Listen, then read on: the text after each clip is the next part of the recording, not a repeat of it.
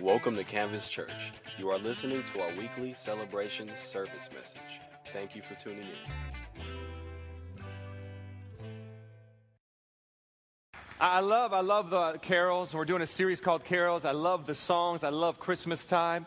As you know probably already, we have a tradition in our house where typically Christmas music doesn't start until Thanksgiving Day, typically after. But my family has broke that tradition, and I kind of had to as well as I've been studying and preparing for our carol series. But you listen to that song, and isn't it just beautiful? You just kind of want to sit back and sip on some cider, right? And just, you think about, Holy Night. And it's just this calming song, right? And yet you look back at the story, and how many know the story, there's probably nothing calming about it, When you think about the story, I don't know how we got all these carols that are calming, that are peaceful and whatnot. But when you think about the story of Christmas and what it really was like, it probably wasn't, choirs in their mind. It probably wasn't, someone, on a harp or a piano and a beautiful voice singing. I think back to when we had our first child, and honestly, there was really nothing glamorous about it at all.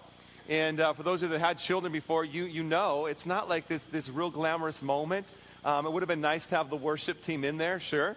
But that didn't happen, It was epidurals, It was yelling. I think my wife might have squeezed my arm off at one point.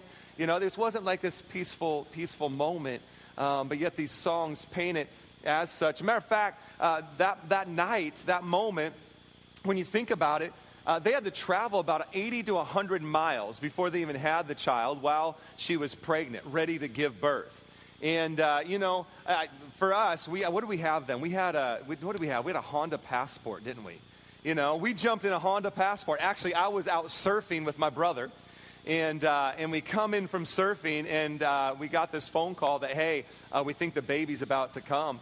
And so I remember frantically, getting ready, going back, and then she wrecked my surf session because then we sat around the house for a couple more hours. I didn't complain that day, trust me, okay? I know better. And then I remember we went to the hospital, and we got to go in a Honda Passport. They probably don't make those anymore, but think about this. She didn't get to travel in a Honda Passport. She traveled on a donkey, 80 to 100 miles, probably not real comfortable if you're pregnant. And they get, to a place and there's no room for them to stay. And so they have, away in a manger, right? That beautiful scene, where everyone's singing, including the animals, right? But really, that manger was probably more like a cave. Most theologians believe it was more like a carved out area in a rock and, to kind of get away from the elements. It wasn't sterile, okay? There was no epidurals, okay? It was probably, a young girl screaming her brains out, right? And yet we get this. We get, oh, holy night, this peaceful rendition. And here's the crazy thing. I think that God does something to the mind of women where they really do view it like that. And God does that so they'll have another child in the future. Come on, somebody. It's the grace of God. So today we're going to talk, we started last week. Today we're going to talk about, we're going to preach the word, but we're basing this series off of some carols, and today's carol is O Holy Night. And I want to read you, because what we've been doing is looking at one phrase in that carol, and then we've been talking about it. And so I want to read to you the first couple verses here of this carol. O holy night, the stars, their gleams prolonging. Watch o'er the eve of our dear Savior's birth. Long lay the world in sin and error, longing for his appearance. Then the Spirit felt its worth. Listen to this verse. This is the verse I want to look at today. A thrill of hope, the weary world rejoices. The thrill of hope, a weary world rejoices. The thrill of hope, a weary world rejoices. Weary, I think, probably could sum up maybe a lot of things that are happening on the earth today. Maybe people feel it through their culture, what's happening in the economy, maybe a job. Maybe I know there's lots of people in our church looking for jobs, but you feel weary. Has anybody ever felt weary before? You felt run down. You felt, three of you. Okay, I must be preaching to the wrong church, okay? You ever felt that weariness before? and just the weight that comes on you when you're weary, and you kind of lose sight of maybe what God wants to do or is doing in your life, or maybe even push that aside for a minute. You kind of lose sight of everything, and you're so weary, you're so worn down that you're just living from paycheck to paycheck. You're just living from hour to hour. You check in your little, you clock in at work, and then you clock out, you go home, you flip on your favorite show. Come on, you throw a Hot Pocket in the microwave. Come on, somebody.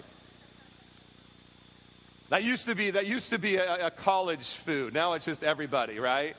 You get home, throw it in the microwave, boom, you try to dress it up a little bit, throw a little salad on the side, pour a little glass of wine. Look at my meal, That's awesome. Hot Pockets again, And you find yourself just going through routine and just kind of going, and really what it comes down to is you're weary. You can't find purpose. You can't find meaning. You can't find life fulfillment. You can't find joy. You're weary. And I would say that one phrase, a weary world, really probably paints the picture for a lot of people in our culture today. Maybe not you, maybe you found hope and so you're thriving, but there are a lot of people that you probably work with, a lot of people that you interact with, a lot of people that you deal with, that really this one word, weary, could sum it up. And at this time, a weary world, though, begins to rejoice. At this time that we call Christmas, this time where the Savior, Christ the Lord, is born, that in the middle of weariness, in the middle of maybe no answers, in the middle of maybe hopelessness, now the world begins to rejoice. Listen to it. A thrill of hope. A weary world rejoices. That even in the middle of weariness, in the middle of tiredness, in the middle of maybe no purpose, they find a spark and they begin to rejoice. Why do they begin to rejoice? Because the thrill of hope. What is the thrill of hope? It's God come to the earth. And because of Christ entering the scene, because of Christ entering humanity, because of Christ entering the culture of that time, the weariness now begins to turn to hope, and the hope begins to turn to rejoicing. And I got good news for you today that God still is doing that in people's lives. That they might find themselves in a weary moment. They might find themselves weary in a job, in a marriage, in a circumstance, a situation. But yet, even in the midst of that weariness, you can begin to have a thrill of hope and you can begin to rejoice because Christ wants to enter your world today. Christ wants to enter your world today. I believe that. I believe that they found in the middle of chaos, in the middle of that cave, in the middle of that woman giving birth in an unsterile setting, that in the middle of that moment, they found a reason to rejoice because Christ the Lord had come to the earth.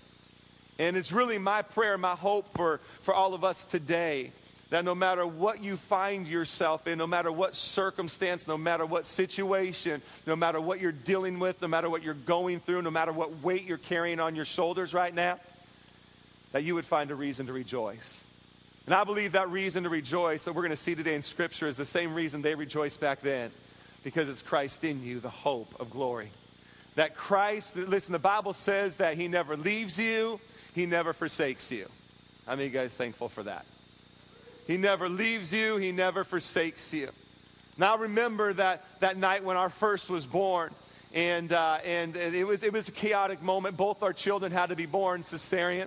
And although we went in with Cara not planning that way, after hours of labor and no progress, Cara was not moving forward.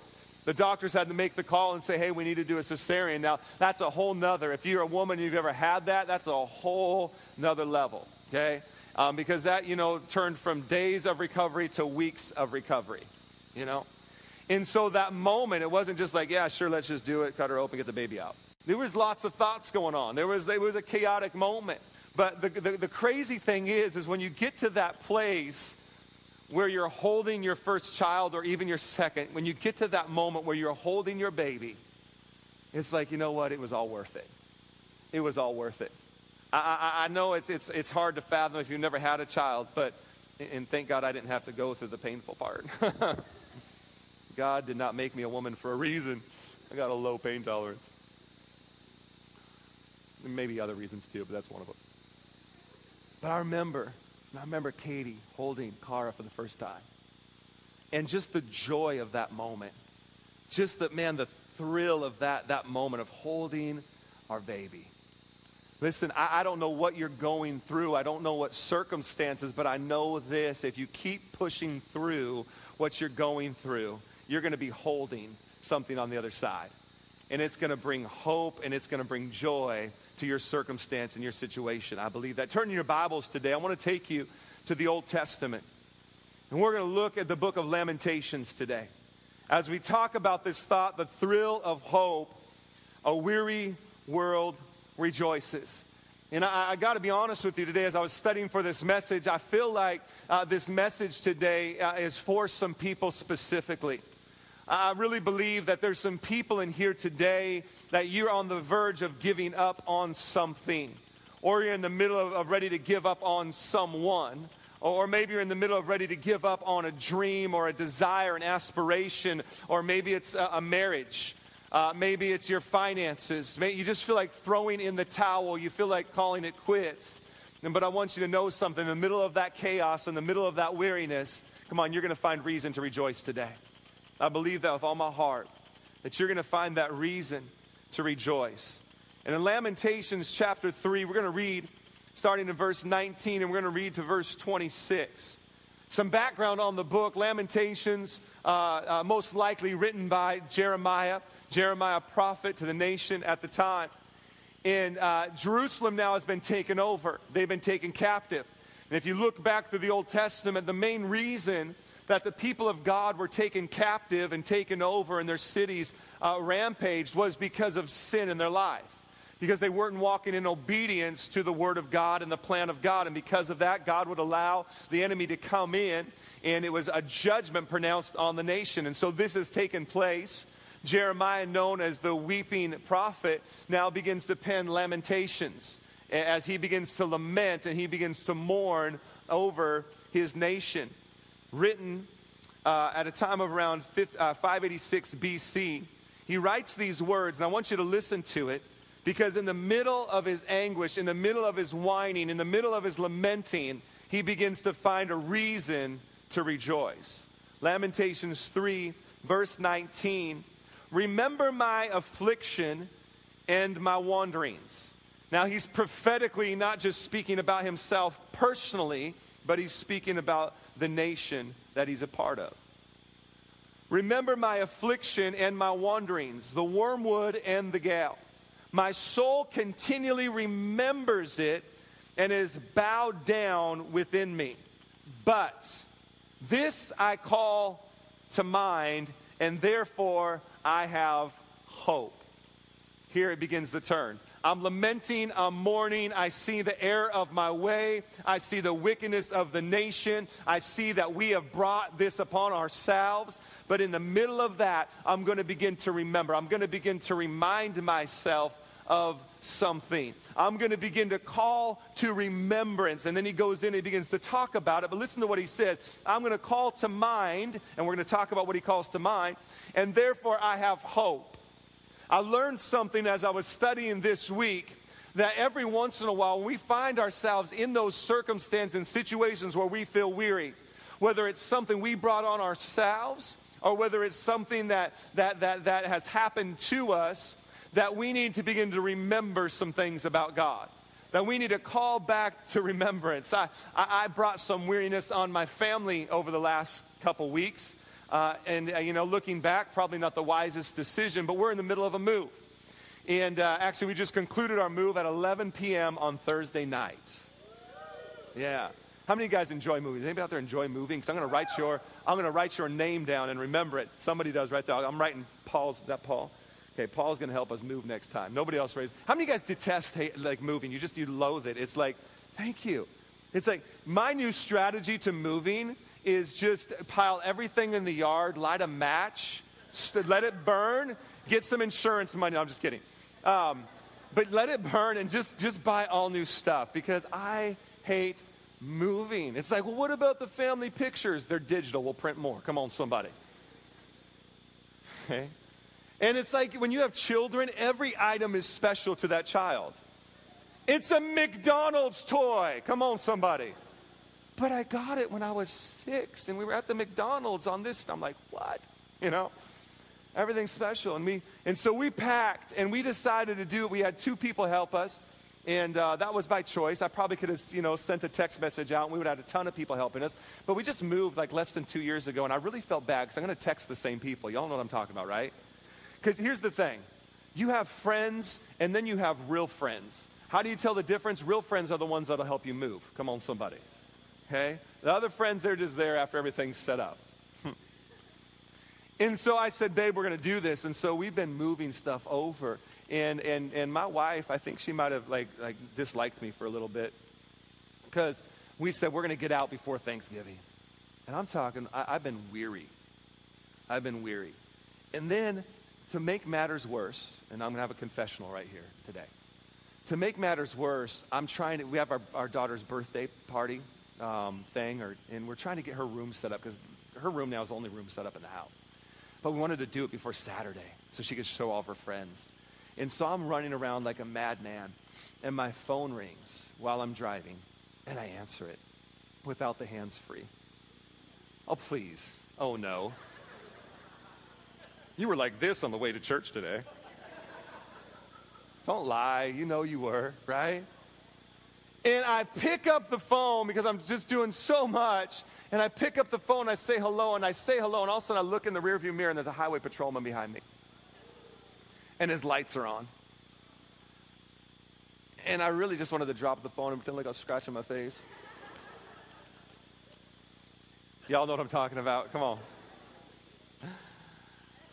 My weary world got wearier that day. But in the middle of all that, last night at about 6 o'clock, I just called it quits. I said, I'm not doing anything else. And I just called it quits. And I started thinking more about today. And man, God just visited me. As I'm sitting there watching the Chronicles of Narnia with my daughter. Come on, it's a good movie to watch and have God visit, right? And God just visited me, and I just felt some strength come inside of me and just this breath of fresh air as I begin to remember. Because here's the thing, this whole move has been me focused on my family, thinking about my family and taking my family to this beautiful home and this place where they can grow and have friends over. And I'm doing all of this because I love my daughters and I love my family. And the Holy Spirit just spoke to me at that moment, said, Ben, I like and I see what you're doing, but I want you to know something, that everything I'm doing in your life is because I love you. And that moment of his love, just be like, and in the middle of my tiredness and my weariness, I felt this strength come inside of me. And I began to remind myself, and I began to call back to remembrance all of the amazing things God has done in my life. And as I begin to remember, much like Jeremiah is doing here, as I begin to call to remembrance all of the things that God has done. Does anybody know what I'm talking about? Because here's the thing. When you're in the middle of a weary moment, all you can do is think about that weary moment. And not only that, you begin to think about that weary moment. It's almost like you begin to recall every other weary moment in your life. Does anybody know what I'm talking about? It's like when you lose a job, right? And you're like, man, I lost my job. I've always been a horrible worker. Man, I suck at what I do. And anybody know what I'm talking about? And all of a sudden, everything around you just begin to call back. But if you stop for a minute in the middle of those weary moments and you begin to call back the goodness of God and you begin to think about how amazing he is, and sometimes that seems humanly impossible. So one of the things I love to do is I love to open up to the book of Psalms. And when I open up to the book of Psalms and I begin to read through the book of Psalms and I begin to see God's faithfulness to his people, I'm reminded of his faithfulness to me. And all of a sudden, hope starts rising up inside of me. And I believe that God has a plan and a destiny for my life. See, some of you this morning, only thing you need to change today is you need to begin to change what you're thinking about. You need to begin to call back to your remembrance. You need to stop looking around and coveting what somebody else has and start looking at your own life and say, God, what have you done for me? And you begin to think about the goodness of God in your life. I'm telling you right now, man, hope will rise up inside of you. Somebody hear what I'm saying today? Hope will begin to rise up inside of you. As you begin to think about the goodness of God, as you begin to think of it, man, you'll get hope and you'll be able to push through whatever circumstance or situation. Jeremiah does this. In the middle of his lamenting, in the middle of his whining, he says, but this I call to mind, and therefore I have hope. Listen to what he calls to mind. The steadfast love of the Lord never ceases. His mercies never come to an end. That's a good place to say amen right there. They are new every morning. Great is, now listen to what happens. Look at what happens. He starts off talking about God, and then he's so overwhelmed with the love of God, he begins to talk to God. The Lord is my portion, says my soul. Therefore, I will hope in him.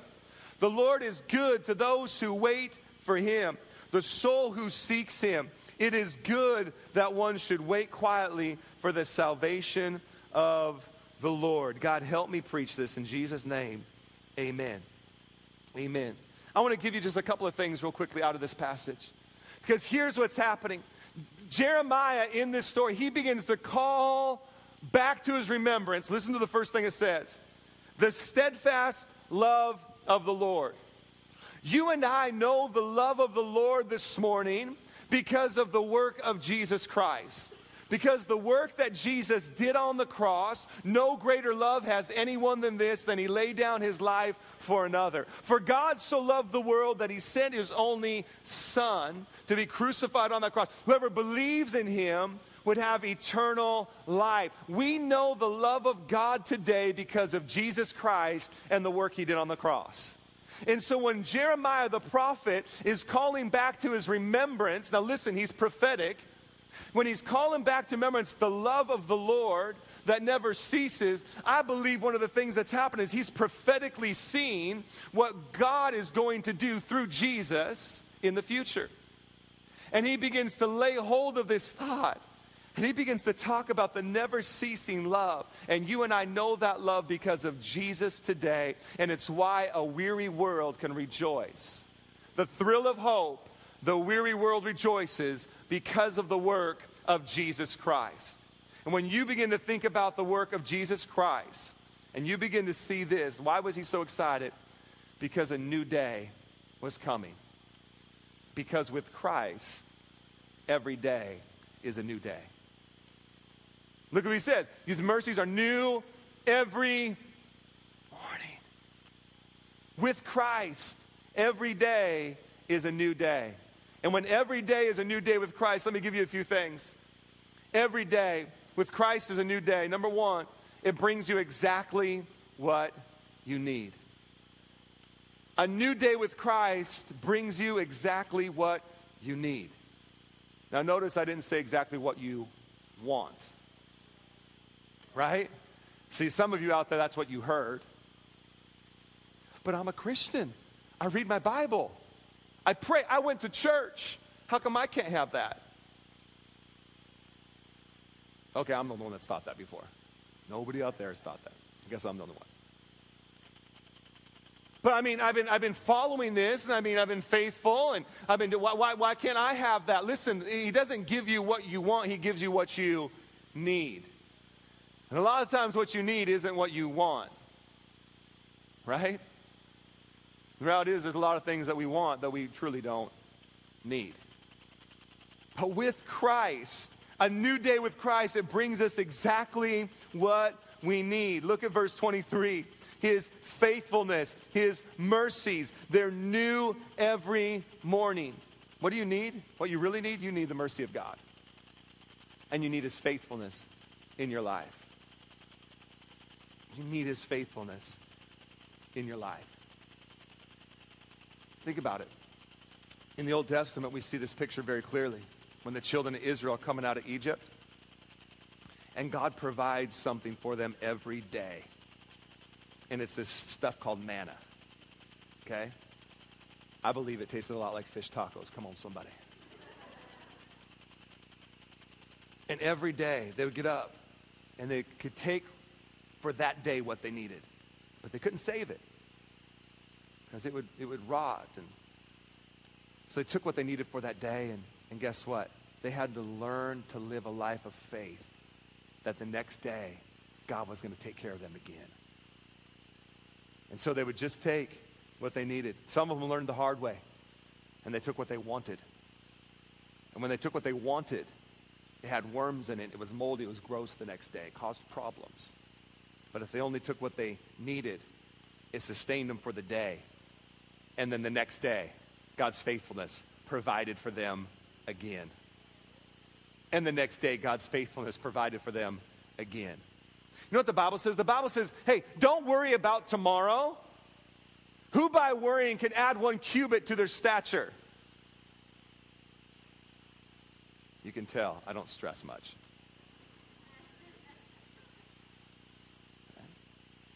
You can't. Tomorrow has enough worries of its own, right? Sufficient for today are today's problems. But here's the thing. You don't have to worry about tomorrow because God's got tomorrow already taken care of. You don't have to worry about this, that, or the other. Why? Because God's already got it taken care of. He knows what you need.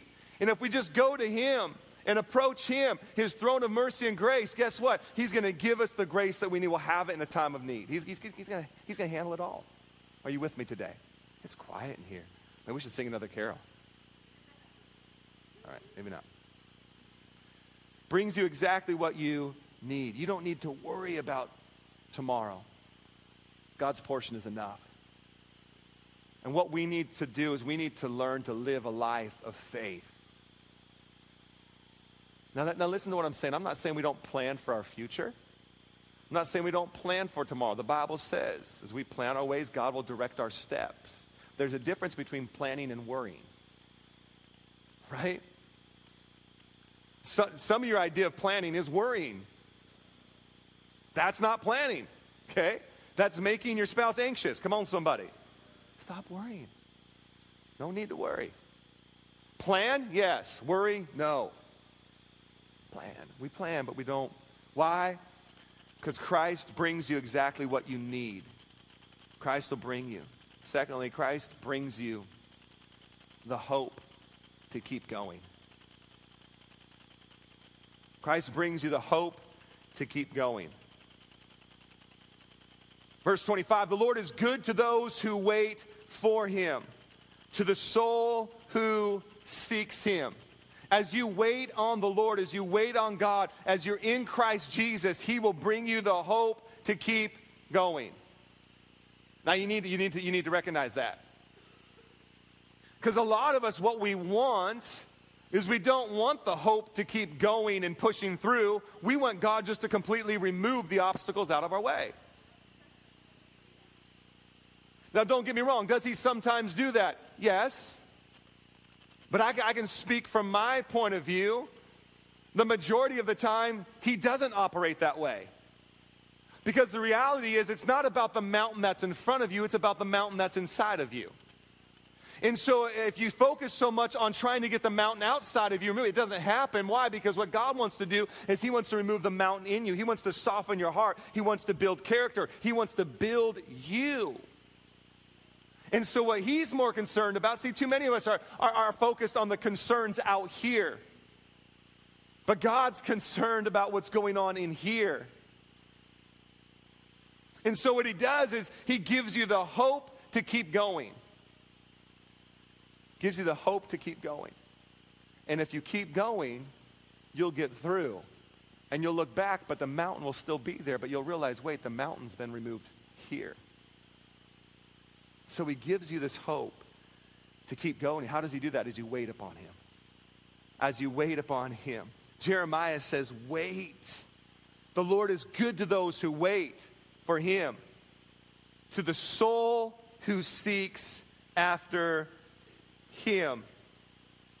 Jeremiah's saying this. He's saying, look, I know that it's weary. I know that the world is weary. I know that, man, our nation has just been taken over. And he's lamenting, he's weeping, but he calls to mind the love of the Lord, the goodness of God. And all of a sudden, he begins to build himself up. And now he begins to address a nation. And he says, hey, we need to wait upon Him.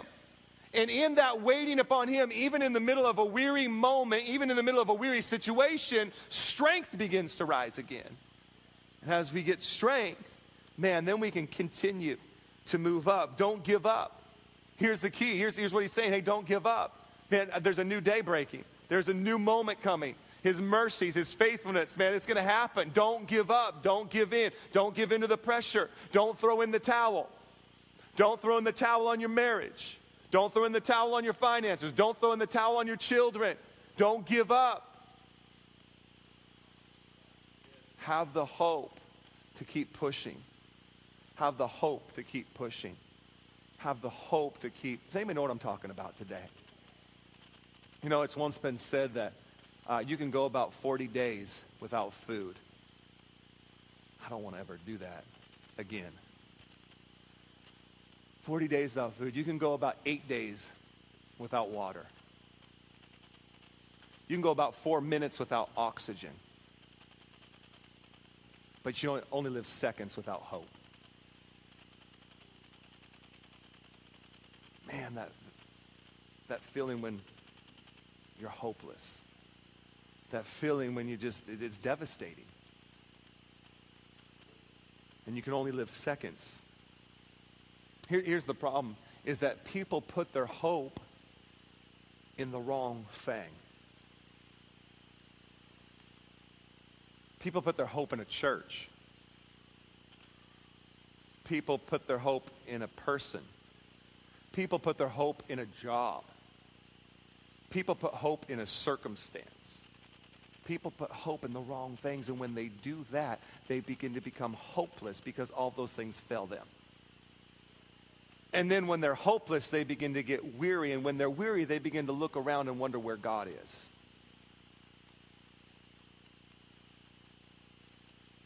It's because we're putting hope in the wrong thing. We need to put our hope in Jesus. This I call to mind, the love of the Lord. Because every day with Christ is a new day. Every day with Christ is a new opportunity. He brings me exactly what I need, but he also gives me the hope to keep going. Someone needs to hear this morning. Someone needs to hear this right now. I don't know who it's for, but whatever you're walking through, don't throw in the towel. Don't throw in the towel on your marriage. Don't throw in the towel. And don't throw in the towel on that dream that God has put inside of you. Don't throw in the towel. There's a new day coming. There's a new day coming. Today, you're here today. You're sitting in these chairs today. You're at this church today. Some of you visiting for the first time, maybe checking out a church, not even knowing why you came to this church, but God had a message for you. Don't give up. Don't give up. What does the Bible say? The Bible says we will reap in due season if we do not lose heart. If we don't give up, we're going to reap. Don't give up. Don't give up. Christ is giving you the hope. Hold on to Christ. Hold on to him today. Stop putting your hope in an answer that you're looking for. The answer already came, and his name's Jesus. Stop putting hope in an idea of what you think life should look like. This is good. See, some of you are putting your hope in an ideal of what life should look like. And when reality and expectation don't line up, you're devastated and you're weary. But if you put your hope in Christ, he'll never leave you. He'll never forsake you.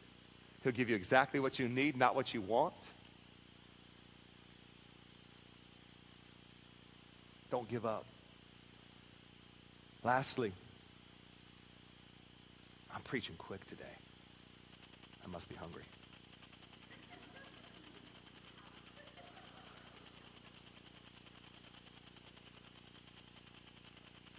Just being honest. Lastly, a new day with Christ brings the help you're seeking. Brings the help you're seeking. Look at verse 26.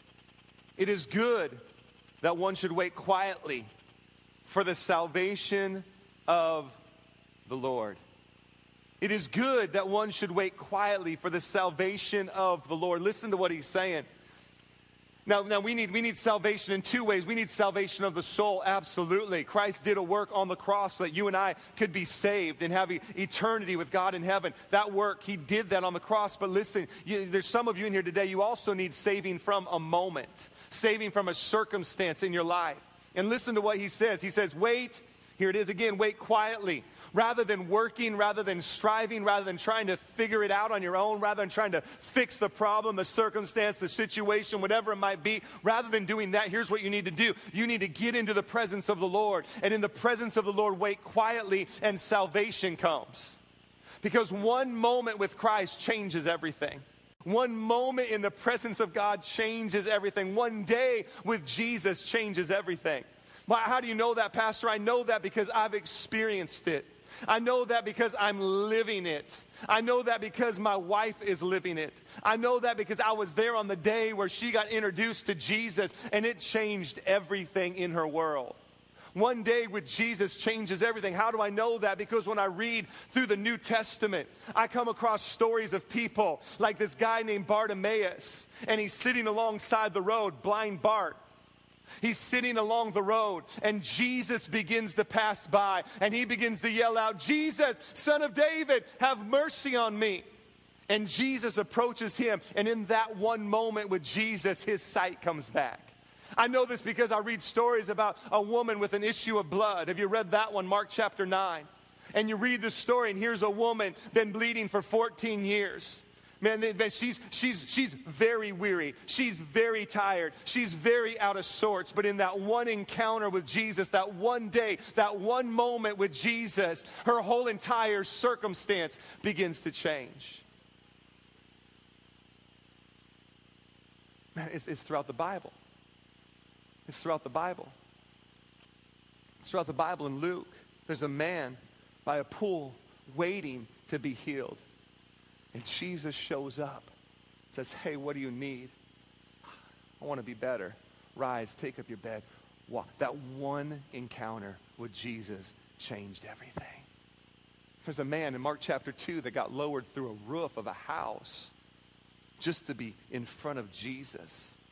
And that one moment in front of Jesus, this paralyzed man now walks. One moment with Jesus changes everything. One moment with Jesus. Luke 11, another moment, there's a man named Lazarus. He's dead. And Jesus comes on the scene. One moment with Jesus, and Lazarus rises from the grave. One moment with Jesus changes everything. One moment with Jesus, one day with Jesus brings you what you need, brings you the hope to keep going, and brings you the help you are seeking. One moment with Jesus, and your weary world will begin to rejoice, because hope does not disappoint, because the love of God, Romans chapter 5, because the love of God is being shed abroad in our hearts by the Holy Spirit of promise. In your weary situation today, you can begin to rejoice as you begin to call back to mind the love of the Father. God, we thank you for your word today. Thank you for joining us today. For more information, please visit our website at www.canvaschurchsd.com.